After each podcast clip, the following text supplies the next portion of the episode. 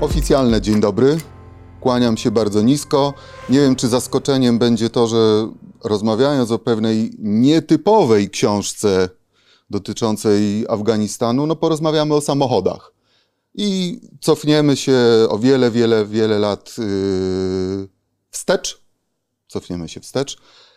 Pierwszy samochód i pierwsze, pierwsza styczność z prowadzeniem samochodu i tak dalej. Jak to wyglądało? Powiedz mi. No, Dzień dobry i cześć. Jak to wyglądało? E, Teraz sobie przypomniałem i tu pozdrawiam mojego serdecznego kolegę z Raciborza Damiana, bo śmieszna sytuacja, że miał malucha i ten maluch tak stał z 10 metrów naprzeciwko bramy wjazdowej do garażu i wsiadając do niego, żeśmy się rozpędzali i hamowali przed tą, przed tą bramą wjazdową do garażu. No oczywiście samochód jego ojca miało się, nie wiem, 13-14 lat i to każdy z nas tam tym maluchem, także dzisiaj na to patrzy, że żeśmy go tam nie rozbili o tę ścianę, no ale, ale takie były początki prowadzenia samochodu. I później jak? Byłeś zawsze człowiekiem, który kochał prowadzić, lubił jeździć, rwał się za, za to kółko? O, tak- e, tak i, i jeszcze raz tak. To, to moje, nasze, nasze myślę, pokolenie było pokoleniem dosyć technicznym, bo najpierw praca przy rowerach, później praca przy komarkach, motorynkach, ogarach, Simpsonach była taka, że przede wszystkim zanim się cokolwiek mechanicznego prowadziło, to się człowiek na tym napracował i nauczył na własnych błędach, y, jak ustawiać y, cewkę, jak y, zapłon, jak czyścić filtry paliwa. Jeszcze w momencie, gdy tego całego przemysłu nie było dzisiaj, trzeba było w większości rzeczy sobie po prostu dorabiać. No kupno linki do sprzęgła czy linki do gazu, no to była niezła wyprawa i trzeba było tych butelek sprzedać dosyć sporo, żeby, żeby móc kupić. Ale no to silnik i mechanika to, to pozostaje, więc później wsiadanie za kółko pierwszego malucha było wręcz czymś naturalnym i nikt nie tłumaczył po co są biegi, bo je się znało z autopsji po biegach y, w Komarku, który się No gdzieś tam tak, przykręcało. no tak. y, Jedynka, dwójka, więc to były moje pierwsze takie cz- czasy i chwile jazdy samochodem, a więc idąc tak naprawdę na kurs prawo jazdy, każdy z nas miał za sobą już parę kilometrów polnymi drogami przejechane. No tak.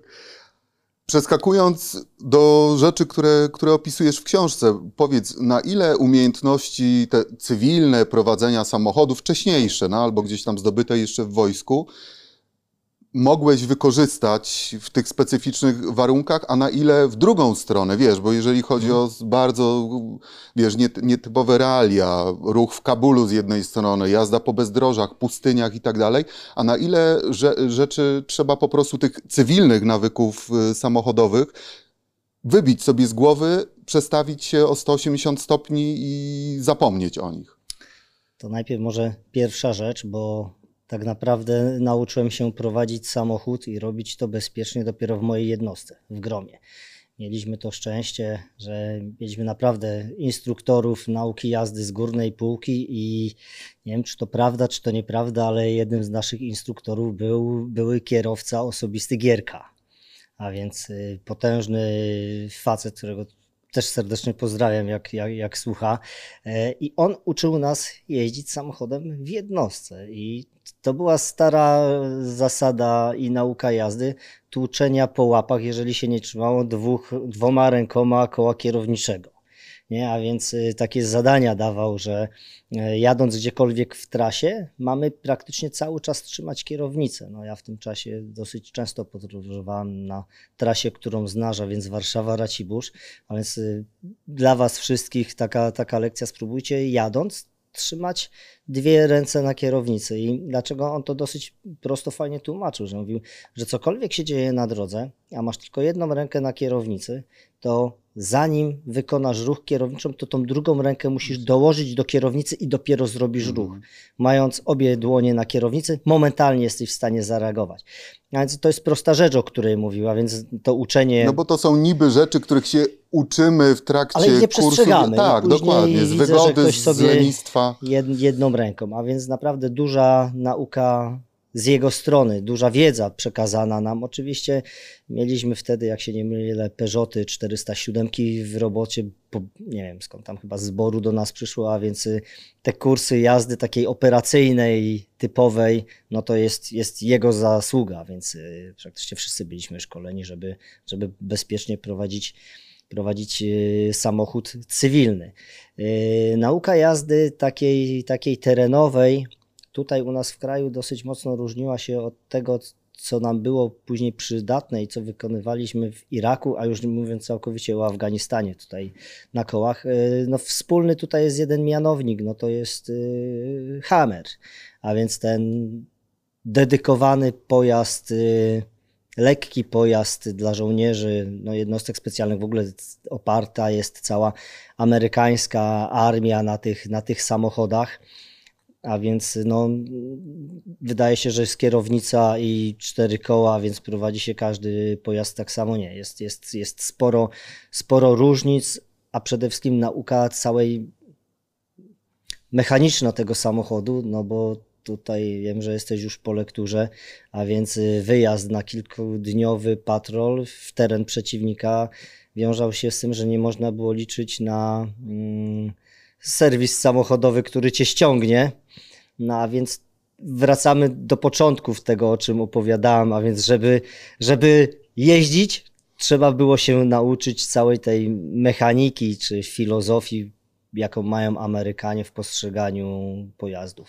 Ale widzisz, bo na przykład jeżeli chodzi o tę książkę, to jest rzecz, która też bardzo, ale to bardzo zainteresuje fanów tuningu. Jest mnóstwo elementów dotyczących tego, znaczy z jednej strony wydawałoby się wielu osobom, że Humvee to jest konstrukcja już przez Amerykanów opracowana świetnie, dopracowana przez lata, Natomiast i tak trzeba ją gdzieś tam przy pomocy rozmaitych narzędzi i umiejętności też, mhm. których na przykład człowiek, który w 93 roku zmienił ten Arbeitanzug yy, Rafakowski na mundur, stuningować, poprawić, ulepszyć, dostosować pod kątem własnych potrzeb ja, i oczekiwań. Wiesz. Ja dzisiaj na to tak nie patrzę, patrzę na te, na te zdjęcia z uśmiechem i te nasze hamery wyglądały jak po prostu niezły kamper, bo musiały, musiały mieć zawarte w sobie wszystko to, co mają dzisiaj nowoczesne kampery. No, no tak, bo tak, tak. Wiadomo, że toaleta była na zewnętrznym, ale bieżąca woda, coś, a więc płachty, które dają nam cień, łóżka. No jak się wyjeżdża w taki teren, bez możliwości tego supportu, a więc bez możliwości y, zatankowa zatankowania, zaopatrzenia się na kolejny dzień wodę, w żywność, w amunicję, no to ten samochód musiał być mhm. tak zrobiony, żeby 4-5 dni, na 4, na 5 dni móc zabrać ze sobą to wszystko, co pozwala na mhm. przetrwanie, przeżycie, już nie mówię o działaniach bojowych. No właśnie, bo tutaj wygoda to jedno, ale z drugiej strony też bezpieczeństwo i tutaj też te rozmaite, fascynujące opowieści, jak to polska kreatywność, to hasło pojawi się w tej rozmowie nieraz, gdzieś tam wymiana za nasz trunek narodowy, jakiś tu płyta balistyczna, tu się nie ma co oszukiwać, i tak dalej. Podstawowym żeby... środkiem płatniczym na wojnie jest alkohol, więc wieku, no jesteśmy przedsiębiorczy, prawda?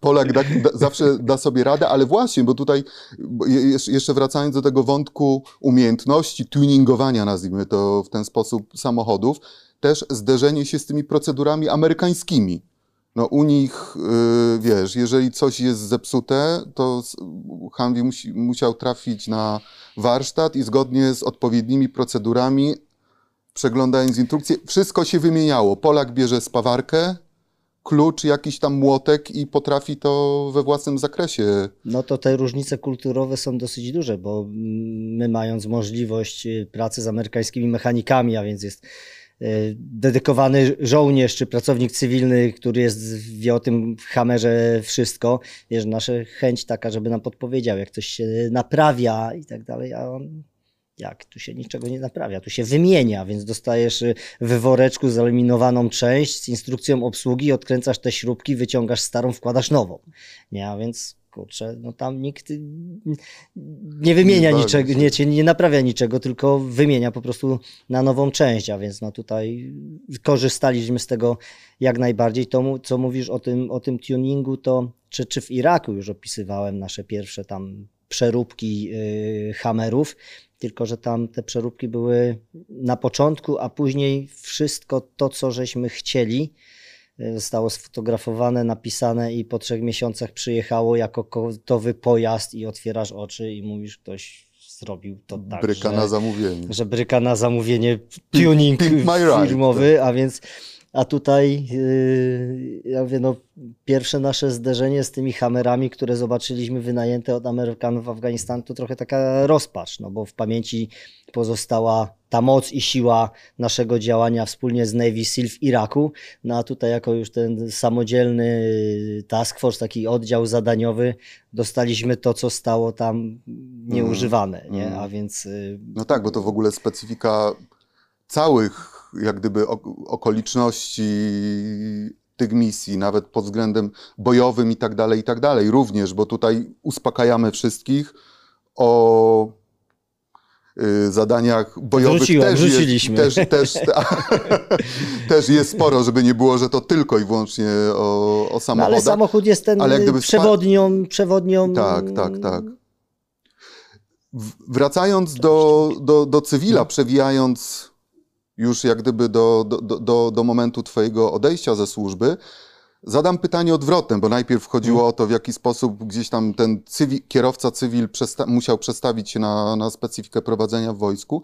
Jak to wyglądało po powrocie? Na przykład, czy jest coś takiego, że człowiek, który przemierzył tysiące kilometrów, bo tu i Irak, i, i Afganistan, no, bardzo specyficznych warunkach, nazwijmy to w ten sposób, wiesz, security driving i tak dalej, i tak dalej, wszystko, rozpychanie się na, na zderzaki, no jazda agresywna siłą rzeczy, chociaż też podkreśla, że to nie zawsze się tam y, sprawdzało i nie można było płynąć z falą, płynąć z kabulską falą No. na przykład na, najlepiej.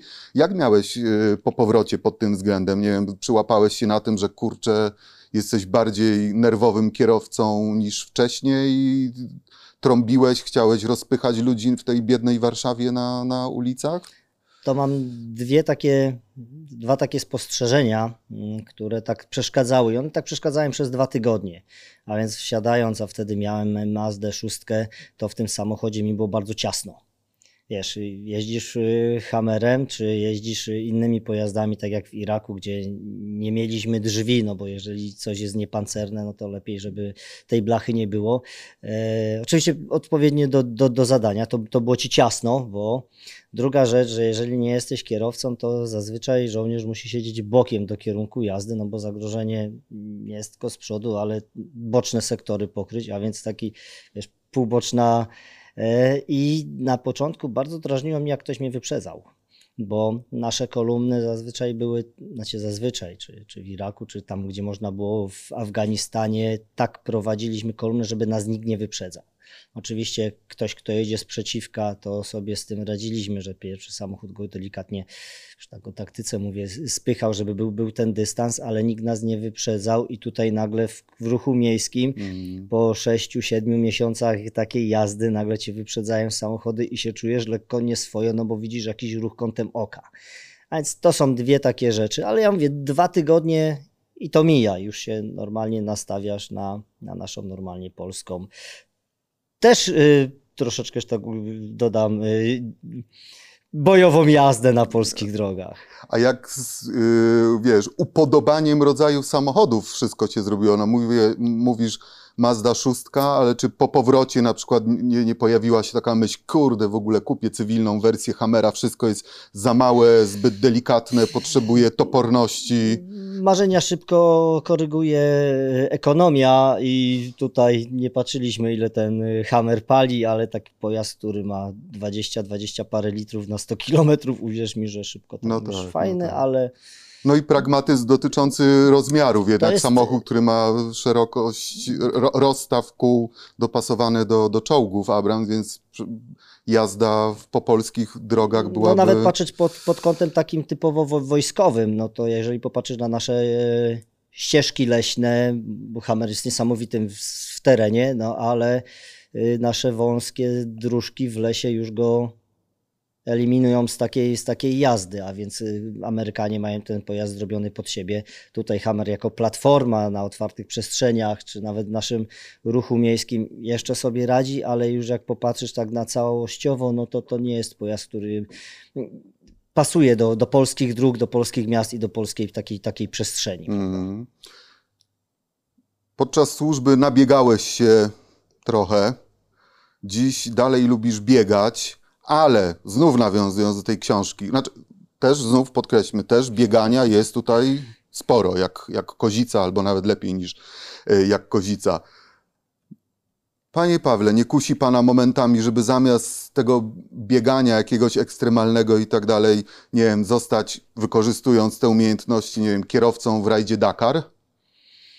Mm, po, jazdzie, po jeździe w Afganistanie to tak patrzę na, jazdzie, na jazdę w Paryż-Dakar i się pytam, co wy wiecie o jeździe po pustyni.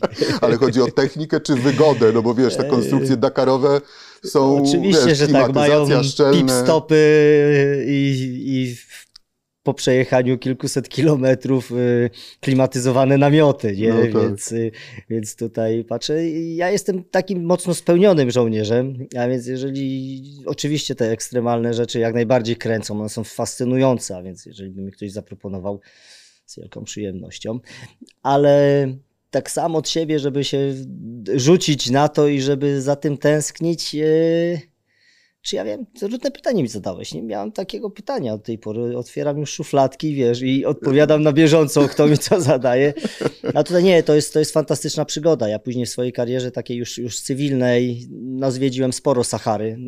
Pracowałem na koncesji w Libii, a więc tych tysięcy kilometrów już później innym samochodem po pustyni zrobiłem, a więc y, to jest nadal fascynujące. To jest nadal fascynujące, tylko że już w Libii jeździłem klimatyzowanym autem i na ten piasek i na poranki patrzyło się troszeczkę in, inaczej, ale taka, taka jazda, nie wiem czy ona wzbudza taką wolność, bo duże, ogromne przestrzenie, nie ogranicza cię droga, tylko sam sobie wybierasz, y, może nie kierunek, ale trasę, jaką pojedziesz, a więc te offroady wszystkie, które są u nas y, w kraju i które że ta, takiego nieładnego słowa użyję, że rajcują, może po polsku, po śląsku, a więc kręcą na, nas wszystkich.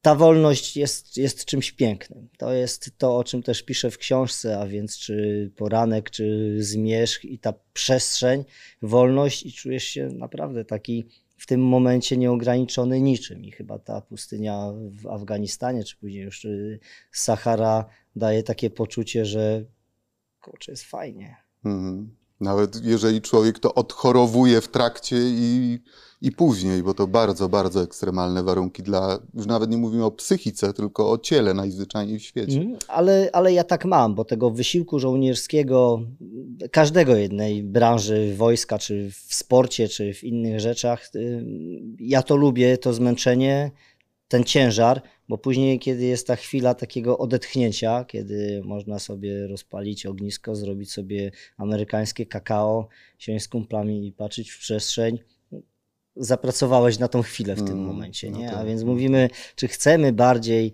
żeby opowiadać o tym, jak było ciężko, jak było trudno, a ja, i, i było ciężko, i było trudno, ale były takie chwile, że człowiek chłonął to, że ma wow, że warto było, bo jest w tym miejscu, w tym czasie, z tymi Mm, ludźmi. mm. Odejdźmy y, od tematu motoryzacji, bo tutaj za chwilę, mm, wiesz, przegadamy wszystko, co czytelnicy książki mogą wyczytać. Zajawimy tylko, że tutaj rozmawiam z kolegą Jeremiego Clarksona, ale to już odsyłamy do książki. Dużo mocno powiedziane, ale, ale piątkę przybiliśmy i spytałem się, jak tamten polski Polones, czy musiał wylądować na, na styku y, maski i, i betonowego placu zrzucony z wielkiego żurawia. I Ale to już, bo wiesz, no nikt nie Okej, przeczyta książki. No okej. hello, hello. No Znaczy, tak. wiesz.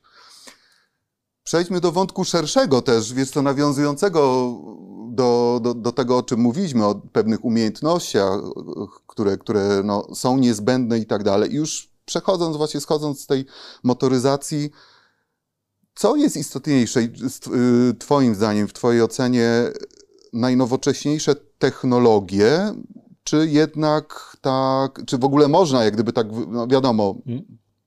W ogóle jakoś tam procentowo pewne rzeczy wyważyć, bo tu wiesz, z jednej strony mówimy o korzystaniu z najnowocześniejszych zdobyczy techniki, termowizory, drony pilotowane przez chomiki, Latał, latał. A z drugiej strony bardzo często okazuje się, że no, najprostsze rozwiązania, typu, nie wiem, rozprowadzanie warty tam, wiesz, sznurkiem przywiązanym do palca Michała i, i tak dalej, i tak dalej, albo gdzieś tam stuknięcie, klepnięcie jest najlepsze. Jak w Twoim przypadku to wszystko wyglądało? Na ile, jak gdyby, był, bo to wiesz, bardzo różnie jest u, u pewnych u, różnych osób. Jedne bardzo mocno stawiają na przewagę technologiczną na, na, na, w trakcie misji, inne jednak wolą nie zdawać się zbytnio, bo te chomiki czasami są zawodne i tak dalej, i tak dalej. Zwłaszcza tutaj na, nawiązując do tego, że też Afganistan był inny zupełnie od Iraku pod względem wsparcia ze strony Amerykanów przede wszystkim, prawda? No to już też ten wątek, który pojawił się wcześniej w kontekście samochodów to myślę, że słowem klucz jest tutaj takie e, bycie człowiekiem renesansu. Wiesz, bo jakby nie patrzeć na maszyny, na technologię, to zawsze będzie człowiek e, i potrafiąc obsługiwać i mając nową technologię, walczy się dużo łatwiej, prościej, szybciej, skuteczniej. Ale wojna jest chaosem i trzeba być przygotowanym, że ta technologia może zawieść, a możemy być jej też pozbawieni. A więc takie defini definiowanie nas jako ludzi renesansu jest bardzo, bardzo ważne i myślę, że nie tylko w wojsku, ale całym naszym życiu i w społeczeństwie, bo przecież jesteśmy trochę po pandemii, albo jeszcze ona przecież pewnie trwa. I patrzymy, jak musieliśmy sobie radzić. Jedni lepiej, inni gorzej, ale na przykład zaczyna ktoś y, piec chleb i potrafi to zrobić, nie? a tutaj nie można wyjść z domu, albo ktoś y, myśli sobie, nie będę się narażał i spróbuje upiec chleb w domu. A więc gdzie kiedy myśleliśmy, żeby piec chleb, jak przecież jest piekarnia, można pójść, mm. kupić świeże bułeczki i się tym yy, nie martwić. I tak samo na teatrze takiego nowoczesnego działania zbrojnego, a więc my jako żołnierze jednostek specjalnych jako pierwsi zazwyczaj korzystamy z tych najnowszych technologii, ale też jest mocny nacisk, żeby uczyć się tego, co jest stare i sprawdzone. No to jest nowoczesny samochód, można by popatrzeć, no ale jak wyjedziesz w działania bojowe, pęknie półośka, jednak te ręce, twoja wiedza, umiejętności są po to, by samemu to naprawić, mhm. wymienić. Nie? Więc y, z każdą jedną stroną, no, używanie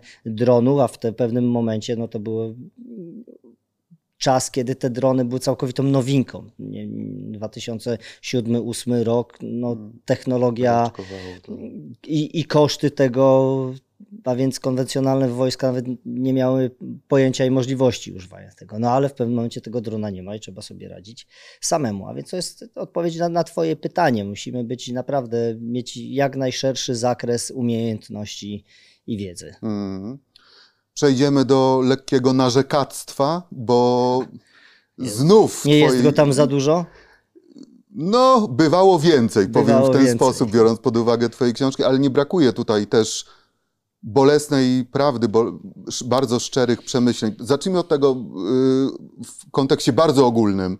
Na ile właśnie takie momenty, w których krytykujesz albo w ogóle, albo w szczególe pewne idiotyzmy dotyczące wojska, nazwijmy mhm. to w, ten sposób. Za chwilę przejdziemy do, do szczegółu, czy to właściwie wiesz, podejścia polityków, czy betonu armijnego. Yy, po publikacji Twoich książek, na ile gdzieś tam się stykają z krytyką? Odpowiem Ci tak. Mógłbym w ogóle o tym nie pisać i też książka by była super fajna, a może nawet fajniejsza, ale poczuwam się do tego, by może nawet nie brać w obronę takiego szeregowego żołnierza, czy tej soli ziemi, która jest, jest w wojsku, bo patrzymy jako cywile gdzieś na, na to wojsko, które pięknie wygląda na placu apelowym i bierze udział w defiladzie przed pryncypałami i super wygląda. Y, Dzisiaj mamy dużą wojnę w Ukrainie. Y, Jest potężny konflikt zbrojny i jest to nic wesołego. I znając, jak wygląda to wojsko polskie, znając to, jak wygląda ta rzeczywistość żołnierza, to ja mam naprawdę obawy, jaką my mamy siłowną armię. E, Wiem, że mnie nie ma tam w środku, ale wiem, jak wyglądało to na naszych misjach, czy misjach, na naszych wojnach, na których byliśmy, co było ważne, co było mniej ważne i jak bardzo wojsko się oszukuje. A więc y, żaden dowódca nie chce zameldować nigdzie wyżej, że u niego sprzęt nie działa, albo że materiał ludzki jest nie taki, albo że przepisy są całkowicie oderwane od rzeczywistości. I mówiąc o tych przepisach, o regulaminach, ja w mojej karierze wojskowej myślę, że z trzy razy grubszą książkę mógłbym napisać o, y, o tym, co po prostu jest y, oszukiwaniem się nawzajem y, i nie przystaje do dzisiejszej rzeczywistości. Prawda? Y, Tutaj w tej książce akurat to był czas, kiedy był, y, kiedy wydarzyło się to, co się wydarzyło. Jeżeli nie wiecie, to sobie doczytajcie w Narga.pl i jak zostali potraktowani polscy żołnierze. Ja się z tym całkowicie nie zgadzam. Nie zgadzam się z tym, bo każdy jeden przepis, y, każde jedno prawo, traktat jest podpisywany na czyściutkim stole przez panów w białych koszulach pod krawatem na czystej, ładnej kartce papieru. Y, Wojna tak nie wygląda. Wojna jest chaosem i wojny nie da się ująć w jakiś zapis. Y, Mówimy o prawie humanitarnym, o prawie wojennym, a pokażcie mi, albo niech mi ktoś napisze i pokaże, która z wojen przestrzegała tych praw, które są zapisane. Nie? Ja nie znam takiej. Mm. A więc y, tutaj przykładowe opisy szkolenia żołnierzy, że y, jeżeli zobaczysz y, przeciwnika, który zamierza wysadzić ładunek umieszczony gdzieś przy drodze, to wiesz, moje pytanie, Tak, a tak. jak to nie jest film? To nie jest y, reżyser i kierownik produkcji, scenarzysta, który pokazuje w tym czasie pana przebranego w chustę, który skrycie wychodzi za jakiegoś węgła i będzie miał detonator i go odpali. Nie? Tego, tego nie widać, Mhm. tego, tego nie ma. A więc y, No tych odklejonych od rzeczywistości odklejone od przepisów rzeczywistości mnóstwo tutaj też polecam, polecam w No, razie czego czytelnikom takie- pod tym kątem, bo to tyczy się wszystkiego, nawet nawiązując do tego wątku, żeby jeszcze było trochę o tej motoryzacji, Hmm? y, sposoby, y, procedury w przypadku, kiedy ktoś cię śledzi i tak dalej, czy przejeżdżanie no, przez uśmiech, most. uśmiech, który- uśmiech na twarzy to po już prostu, jak się zostawmy czyta takie regulaminy. Nie? Naprawdę, połączenie Barei z Monty Pythonem bardzo często, tworzone przez właśnie ludzi, którzy nie znają specyfiki tego konfliktu. A później wracasz do kraju, tacy żołnierze wracają do kraju i są rozliczani z tego, co zrobili tam pod kątem zapisów, które są, tak jak wcześniej powiedziałem, zapisane na ładnej, czystej kartce. Mm, Nie ma takiej możliwości, żeby to połączyć y, y, walkę w Afganistanie czy walkę na jakimkolwiek froncie z zapiskami. No, nie znam takiej, tak jak mówiłem, przypadków w historii, żeby to, co zapisane w traktatach, było przestrzegane na wojnie. mm. No i tutaj smut, smutne wiem, zastanawianie się nad tym, na ilu z tych 44 kolegów, których zabrał Afganistan, zginęło właśnie również z tych względów. Nie, tutaj nie, chcę, gdyby- nie chcę oskarżać y, nikogo, to nie, nie jest moja, moja rola, ale myślę, że dobór sprzętu, dobór taktyki, y, czasami wydanie lub niewydanie jakiegoś rozkazu powodowałoby, że wielu z tych chłopaków by, by po Mhm. prostu żyło, albo wielu, którzy zostali ranni, by nie było rannych. To jest, y, widzisz, jak człowiek się interesuje historią, to kiedyś przeczytałem w jakiejś angielskiej książce, że do któregoś tam roku y, najwięcej żołnierzy zginęło poprzez błędy własnych logistyków. Jest y, opisana taka bitwa w jednych z wojen burskich w RPA, kiedy przyjechał nowy logistyk z Anglii i wojsko było otoczone przez y, Zulusów i on nie wydawał walczącym żołnierzom amunicji, ponieważ rozporządzenie, które było w Anglii i wydanie amunicji y, wiązało się z wypełnieniem nowego formularza, a oni w trakcie bitwy mieli tylko stare formularze, a więc nie wydawał im amunicji. Mm.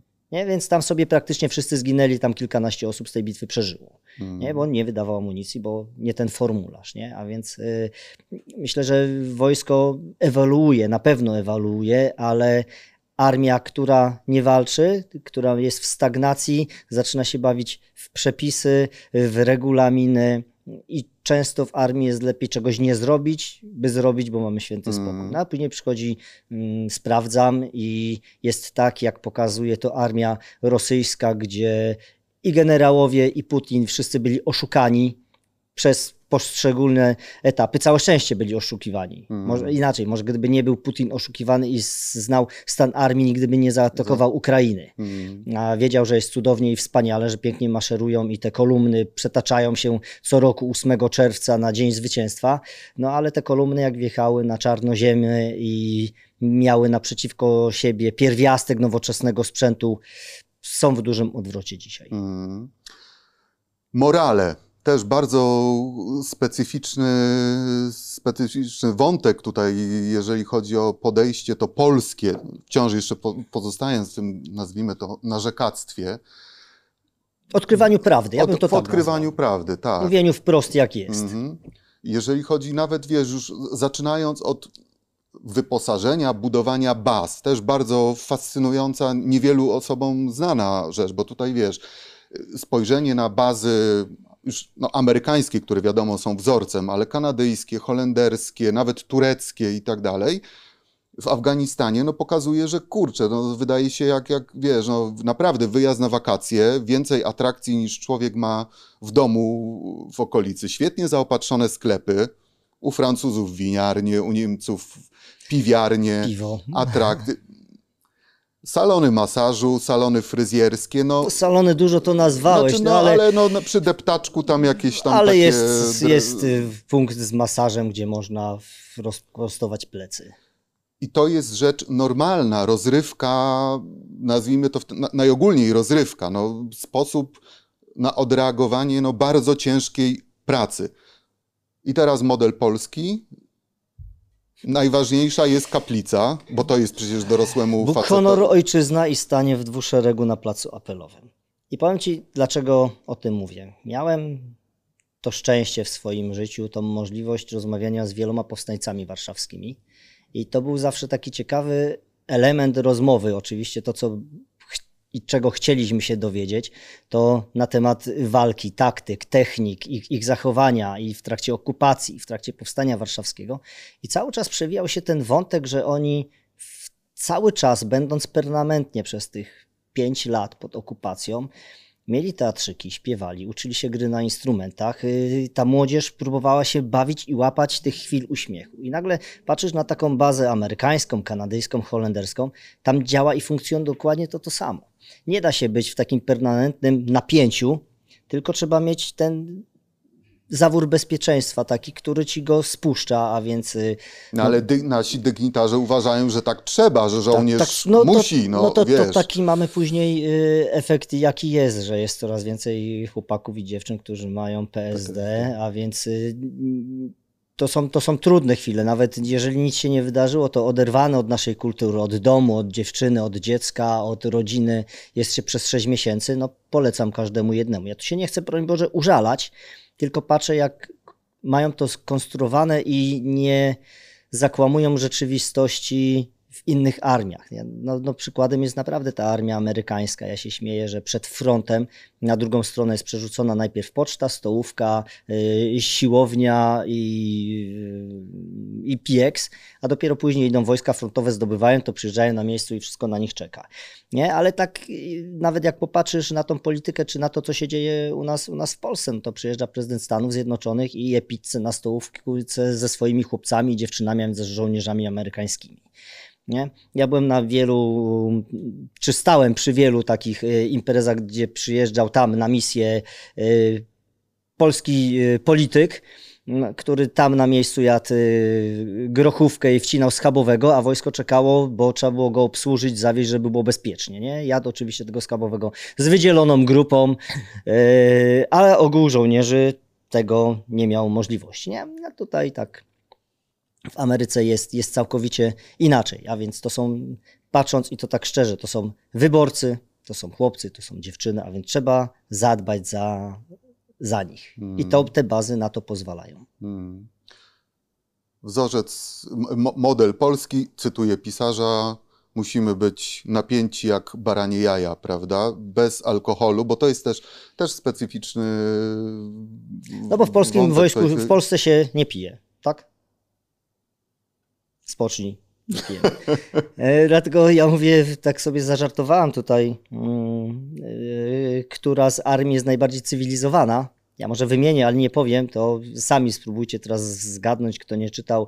Jeżeli byśmy wzięli armię polską, e, czeską, holenderską, kanadyjską, amerykańską, francuską, włoską, niemiecką wymieniłem już, turecką, kanadyjską, to pomyślcie sobie, która z tych armii jest, y, ma najbardziej cywilizowane, cywilizowane, e, ma najbardziej łagodny stosunek w stosunku co do alkoholu I największy wybór w i największy sklepie. wybór w swoim sklepie. Myślę, że trudno No będzie zgadnąć dobra, i będzie duże dobra, zaskoczenie. Dobra zagadka, dobra zagadka.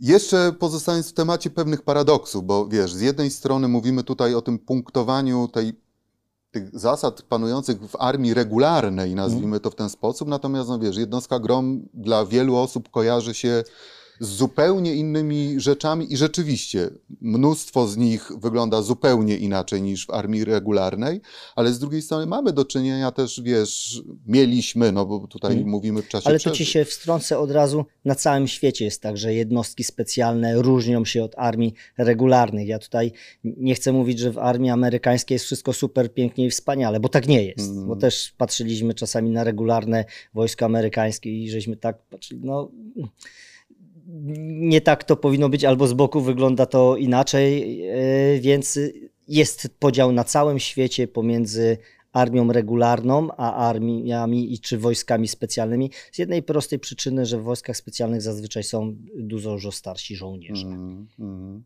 No to już sama No tak, jest tak, kadra, tak, tak, która jest tak. doświadczona i, i inaczej funkcjonuje. Ale wiesz, w, w tym układzie nie chodzi mi tylko o to, że jak gdyby wiesz, możesz myśleć, co już jest w Mhm. armii polskiej bardzo. Musisz myśleć. Mu, mu, musisz, Musisz musisz, myśleć. ale no, no tak, Musisz tak, tak, myśleć. racja. Już się nie wykonuje Eee, rozkazów na ślepo. Tak, możesz, możesz wyrazić własne zdanie, możesz z dowódcą, ten stopień zresztą jest ba, bardziej umowny Widzisz, niż... i to już jest następna taka rzecz, że nie ma wojska i jest dowódca, tylko jesteśmy my. Mm, Tylko jesteśmy my. No tak. Możesz nosić kitkę, być nieregul- nieregulaminowy, ale chodzi mi, wiesz, w tym wątku o... Nie mogłem, nosiłem. A, też, też racja. Ale chodzi, wiesz, o takie paradoksalne rzeczy dotyczące, wiesz, tego postrzegania gromu, no jednostki świetnie wyposażonej, no umówmy się, uzbrojenie, wyposażenie taktyczne, no, którego, kurczę, no zazdrościli i żołnierze z najlepiej dofinansowanych armii świata i prywaciarze, którzy wiadomo, że, że dysponują świetnym sprzętem, ale z drugiej strony, wiesz, idioty, idiotyzmy tkwiące, wiesz, gdzieś tam w, w szczegółach typu przysługują na rok jedne rękawiczki, jedne spodnie, które po jednym No to gdzieś jest tam... regulamin wojskowy i tak no to... właśnie, tak to, kurczę, tak to no jest. jak... No i to jest znowu ten taki, wiesz, paradoks, że decydują o tym ludzie, którzy są w gabinetach, którzy często ich kariera wojskowa była z biura do biura i nagle mają wy- wysoki stopień, tylko inaczej się zużywa sprzęt, jeżeli ten sprzęt jest używany w Polsce, e, a inaczej się zużywa ten sprzęt, jeżeli się idzie na patrol w afgańskie góry. Nie? Ja tutaj nie, nie chcę się użalać na tym, że żeśmy często sobie własny sprzęt dokupowali, to w dosyć dużych e, ilościach.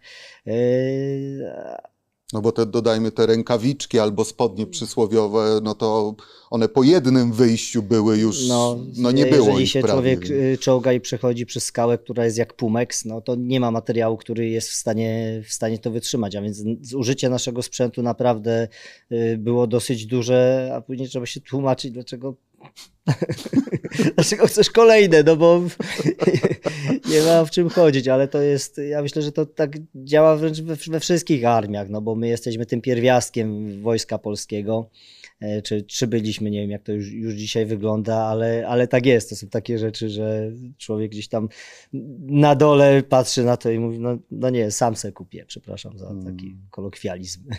No tak, no tak. E, metody radzenia sobie z tym stresem permanentnym, bo to wiesz, no, czy to ogień często. I to nie z ogniska. Nie, nie z ogniska, często nie ze strony wrogów, tylko friendly fire czy wątek dotyczący pocisków moździerzowych i tak dalej, i tak dalej. Nie można do tego się przyzwyczaić, nie ma bohaterów, człowiek zawsze się boi i trzeba to jakoś odreagować. Ta polska armia nie ułatwia tego, trzeba to robić we własnym zakresie, oddolnie, nazwijmy to w ten ja ci sposób. powiem, bo ty mówisz, że się nie można uodpornić na to. W pewnym momencie troszeczkę jest takiego zobojętnienia jeżeli to parę razy żeśmy przeżyli, że jest, jest takie zobojętnienie, że nawet leży, że się zastanawiasz, czy iść do tego schronu, czy, czy nie i tak jedna noga cię tam ciągnie, a druga podpowiada ci, no oczywiście nie jest to w pełni profesjonalne, ci jednak podpowiada, nie, mnie nie trafi, nie? A więc jest trochę takiego, czym więcej tego wszystkiego się dzieje, tym zaczyna być trochę zobojętnienie, to jest też mówiąc pod kątem tej wojny na Ukrainie, gdzie się patrzy, jak mm. oni dzisiaj, dzisiaj walczą i walczą dalej, a więc niestety czasami to dotyka żołnierza. Bać się ma prawo każdy i to nie jest żadnym grzechem. No tak, właśnie, Myślę, żeby tutaj się... nie mylić słowa z obojętnie z gierojstwem, z gierojstwem jako takim, tak, bo to jest bo, coś że się ktoś inne. kulą nie kłania, no to nie jest... Te zwieracze jednak dobry... samoczynnie... Tak, pracują, pracują. Uwierzcie mi, a więc y, to działania zbrojne tutaj mocno wchodzi w grę to, co się często mówi, że im więcej potu na poligonie, na treningu, tym mniej krwi w boju. I to obycie się z bronią, obycie się z walką, obycie się ze strzelaniem, z taktyką powoduje, że jeżeli jesteś już w akcji, to to jest naturalne twoje środowisko. A więc potrafisz się skupić, potrafisz walczyć. Y, ty strzelając twoich kul Pan Bóg nie nosi, no bo trafiasz, a z drugiej strony masz nadzieję, że jednak Pan Bóg tą kulę pośle w innym kierunku albo niż los. twoje. Albo, albo los, albo los, oczywiście, że tak. E, sposoby odreagowywania w takich sytuacjach. Wiadomo, polskie słowo na K, angielskie słowo na F, no i wieczny... To, to, bie, to bieżące takie odreagowanie. Tak, no, ale to działa. To, jesteśmy to, kilka dni po Mistrzostwach Świata w siatkówce i tam było widać to odreagowanie na spowolnionym tempie, na usta sportowców, którzy tam mm. soczyście no tak. Y, no, ale przestrzegają tych że, zasad, że trzeba odreagować No ale potwierdza, że w takich realiach to też pomaga zawsze. Tak samo jak bardzo istotna rzecz. Łach no bo tutaj o tym porozmawiajmy, bo wiesz, no jednak umówmy się, operatorzy gromu bardzo często wielu osobom kojarzą się ze śmiertelnie poważnymi osobami i tak dalej, i tak dalej. Natomiast tutaj ta metoda obrony psychiki swojej przed, przed takimi realiami, no kurde, sprawia, że wiesz co, dla wielu osób, które przeczytają tę książkę, no i teraz pytanie, czy, no kurczę, żeby zostać operatorem gromu, trzeba mieć poczucie humoru i być jajcarzem, bo no, tak można byłoby wnioskować. Jest to warunek konieczny na selekcji. I, chyba i trochę tego, jakieś... i trochę tego. To, to jest potrzebne. To, co ja powiedziałeś o tych napiętych jajach, nie da się tak funkcjonować. Nie da się tak funkcjonować tym bardziej, kiedy są sytuacje stresowe, mocno stresowe, kiedy się walczy. A więc później przychodzi te upuszcze... odpuszczenie tego wszystkiego i się mocno dosyć śmiejemy sami, sami z siebie i raczej robimy to na zasadzie żartów i, i, i uśmiechu na ustach. Dlatego też na przykład książka, czytanie książek, y, chodzenie na, na salsę, na siłownię, to są wszystkie rzeczy, które sprawiają ci przyjemność i możesz na chwilę zapomnieć o tym całym trudzie, bo tu są zawsze dwa trudy, a więc ten trud taki bojowy walki i permanentnego zagrożenia przebywanie w terenie, gdzie są miny, no i ten trud taki pogodowy, afgańskiej pogody, afgańskiego klimatu i pustyni. Y, i to, I to ci doskwiera, a więc jeżeli byś jeszcze wrócił do bazy, y, wziął prysznic, umył się i taki siedział spięty, no nie, no trzeba po prostu mieć ludzkie serce w stosunku do siebie no tak. i się nie obrażać. W jaki sposób stres i bardzo specyficzne warunki walki, no bo tutaj mhm. mówimy o bardzo specyficznej wojnie, gdzie, gdzie wiesz, nie wiadomo kto jest wrogiem, nie, nie masz po drugiej stronie ewidentnie umundurowanego przeciwnika. Talibowie wyglądają tak jak wszyscy inni. Wpływają na podejście do słowa honor. Tutaj wiesz, też nawiązując do tego, o czym mówiłeś, że nie było nigdy w pełni honorowych wojen, żadnych konfliktów. No kiedyś w Zawsze średniowieczu się umawiali na Wielkiej Polanie. Grunwald, gdzie Grunwald. Litwini pomagali i można było walczyć sobie honorowo. Ale wiesz co, bo chodzi mi też o tutaj podejście do twoje, do tego słowa, do zachowania fair play w tym takim oldschoolowym tego słowa znaczeniu, w warunkach, które nie są fair play, bo wiesz, chodzi też o momenty, w których na przykład wycofujący się lub wręcz uciekający talibowie są odwróceni, odwróceni plecami, można ich zdjąć. Ale my chyba Polacy Że- tacy jesteśmy, No, wiesz? no właśnie. To chyba wiesz takie co, na, to na, narodowe czasami są rzeczy, że jak się czyta w historii, historię, spustu. No, tak, się, jak się czyta historię, to czasami masz też czemu im nie dołożyli, a później jesteś gdzieś w podobnej sytuacji i sam mm, odpuszczasz. Nie, to jest y, myślę, że takie nasze narodowe. Jeżeli to jest, y, to jest dobre. To jest, to, jest naprawdę, to jest naprawdę dobrze, bo jesteśmy wychowani honorowi i że ktoś oszukuje, to nie znaczy, że ja muszę oszukiwać. Ktoś się spóźnia, to nie znaczy, że ja się mam spóźniać. Nie, a więc też tutaj w tych naszych działaniach bojowych, no tym bardziej, że jest się na wojnie, na konflikcie zbrojnym, który jest nie naszej ziemi. Nie bronimy naszej ojczyzny. A więc patrzy część społeczeństwa tam na nas, jak na wręcz wojska okupacyjne. Taka, No, taka, tak, je, tak, taka tak, jest tak. prawda. Części społeczeństwa pomagamy, a część społeczeństwa jest, jest przeciwna. Więc też trzeba sobie to jakoś poukładać w głowie. Walczymy z globalnym terroryzmem, ale jesteś tu i teraz. I teraz masz przed sobą wioskę, która mieszka jak w średniowieczu i możesz ją minąć i puścić tam parę słownych, y, niecenzuralnych słów, a możesz się zatrzymać i mieć na pace dla nich wodę, koce, y, klapki i słodycze dla dzieci. Prawda? I myśmy wybrali tą drugą część, a więc y, często robiliśmy robotę naprawdę nie jednostek specjalnych, a pomocy humanitarnej w miejscach, gdzie żadna pomoc humanitarna, uwierz mi, nigdy wcześniej y, nie dotarła. I patrząc na Afganistan, myślę, że całe moje środowisko czujemy się z tym dobrze. Hmm. Czujemy się z tym dobrze, bo wojna wojną i tam te górnolotne polityków słowa jedna rzecz, a druga rzecz, że spotykasz, nie chcę użyć słowa tubylców, mieszkańców danego terenu i jesteś w stanie wyjeżdżając stamtąd widzieć, że zostawiłeś uśmiech na twarzach y, dzieci. Mm, Proste. mm. Płynąc ku brzegowi, żeby nie było wszystko tutaj zbyt górnolotne, zbyt smutne, zbyt mocne. No, nie mogę sobie odmówić tego, rozmawiam w końcu z pasjonatem muzyki.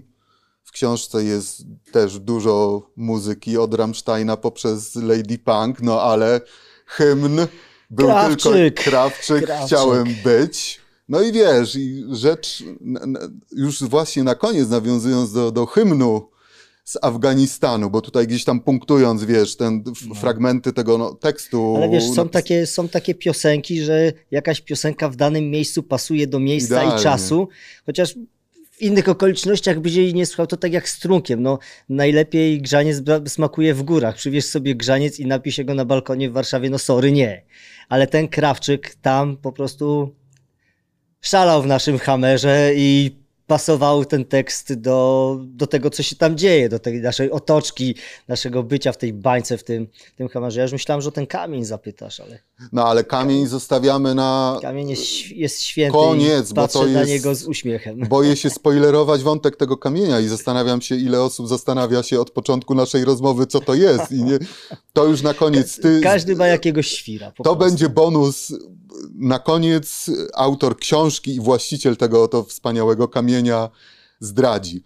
Ale mówię, jeszcze, jeszcze wątek dotyczący tej muzyki i wiesz, już teraz totalnie z przymurzeniem oka, nawiązując do tego tekstu napisanego przez Maćka Maleńczuka, wyliczając gdzieś tam te elementy, czyli tak z twojej perspektywy, te tatuaże, no tam chyba nie bardzo, na ile Nawal chciał zwiedzać, podróżować cały świat. Co tam jeszcze było? Poczekaj, garściami życie brać, wszystko by się zgadzało. Życie garściami brać zgadzałoby się. Tatuaże by się zgadzało, bo tam, tam... jeden z tatuaży mam zrobiony właśnie w Afganistanie przez mojego kolegę, Więc który się tutaj- uczył robić tatuaże. Więc tutaj punktujemy te rzeczy, które wszystko się zgadza. No Na teraz, razie ale teraz te- to tak łączę, to nie jest takie nieprzemyślane. No, no, nie, no, ale właśnie wiesz, dlatego proszę cię o taki, wiesz, teraz ten, no to zgranie ta, tysiąca talii kart też było, jest i, i to, które lubią dym, jest tutaj też w książce i karty i, No, z cygarem stoimy i na kochiba, tytoń, wszystko się zgadza. Piękne kobiety są, Proszę bardzo. I to nasze polskie. leci, no to tutaj Maleńczuk wszystko ten. No i jeszcze to, żeby już tutaj zakończyć, no to skasowanie tych kilku bryk, no może skasowanie, ale jakieś tam półosie się tam... No, fruwały też i nie tylko półosie, ale też y, spora część silnika też wyleciała. Czyli te wszystkie rzeczy nam się zgadzają i jeszcze ten fragment tekstu nie żałuję dziś. Podpisujesz się pod tym? Podpisuję się, no bo to jest y, kawał, kawał życia, kawał więzi i wspomnień takich, które ja mogę się rozwinąć. ja pamiętam, jak y, szkowaliśmy się tutaj do, do operacji y, ten Grunwald 2, co tam została napisana. I w głowie miałem książkę, na której się gdzieś wychowałem, która była dla mnie niesamowita, y, Bravo to Zero, jego McNaba. I jego opis y, szykowania się do operacji w Iraku, później wszystko to, co się w, Ita- w Iraku wydarzyło, i nagle jesteś w miejscu i w czasie, że szykujesz się dokładnie do podobnej operacji. Dokładnie do po- podobnej operacji, a masz ją w głowach, jak im nie poszło, że lecisz w teren przeciwnika, yy, zostawia ci śmigłowiec, działasz w tym terenie, masz do zrobienia zadanie i tak łapanie ich doświadczeń, co u nich nie poszło, a nagle jesteś w przeddzień książkowego, może nie książkowego, życiowego scenariusza sprzed kilkunastu lat. Nie? A więc to było dla mnie takie niesamowite i dzisiaj patrzę na tą książkę, że mogłem brać udział w czymś, co ktoś kiedyś opisał, tylko z innym zakończeniem i teraz mi się dopiero tak, wiesz, głowa i serce otwiera, że kurczę, zrobiliśmy to. Braliśmy udział o czymś, o, w czym, o czym się czyta. A więc na, dla mnie ta książka zawsze budziła niesamowite wrażenie. Zresztą niedawno było wznowienie i przeczytałem ją sobie drugi, drugi raz, ale już z tym punktem patrzenia doświadczonego żołnierza. To tutaj dam kropkę, ale na przykład z ciekawości powiem Ci o, jeszcze o tej muzyce. To, jest, to są śmieszne Zawsze. rzeczy, ale zawsze jest, są jakieś teksty i muzyka, która na takich miejscach wpada w ucho i na przykład y, Kuwait dla mnie to są piosenki Ani Wyszkoń z łzów. One często tam leciały, jak żeśmy mieli. Y, Irak to jest Rammstein. A Amerykanie wtedy zaszczepili nasz Rammstein, to w 2003-2004 roku nas Tak, Rammstein tak, nie tak. był popularny, a on tam leciał na siłowni non-stop. No tutaj ten Afganistan, no to Krawczyk wygrywa, więc jakby tak zrobić listę przerojów muzyki gromu, to one są bardzo, mm, jak to powiedzieć, nieoczywiste. No to masz pomysł na kolejną rzecz, oprócz tej kariery Dakarowej, no wydanie składanki jakiejś kompilacji muzycznej, wiesz. D- d- dwie piosenki już są, więc No, z Marsa więc te i swoje, do, dodasz do tych przebojów gdzieś tam, wiesz, Krawczyka, Rammsteina swoje i wyjdzie... Zrobię coś dla muzyki i nie podejmę, nie podejmę twojego pomysłu. Ja bardzo dziękuję za rozmowę. Kończymy oficjalną część pogawędki. Książka schodzi na bok, no bo teraz tutaj pojawia się, uwaga, trz, w kadrze tajemniczy bohater, o którym, no, proszę powiedzieć, wyjaśnić, o co tutaj chodzi.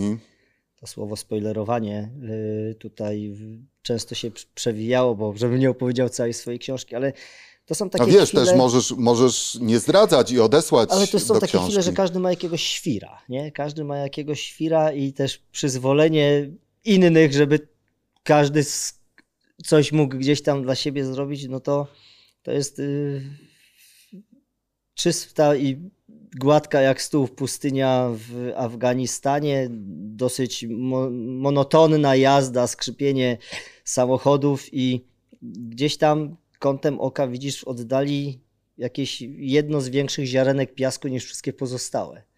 I tak kierujesz kołem kierowniczym, żeby tam jechać w tamtą stronę, zob- zobaczyć co, co jest i tak stajesz 20 metrów i patrzysz, leży kamień. leży kamień. To jak, jak okruszek na stole y, chleba, gdzie jest wszystko posprzątane. Go po prostu widać. Go po prostu widać i myślisz sobie, ja go muszę mieć. No i jest tutaj, jest tutaj z nami.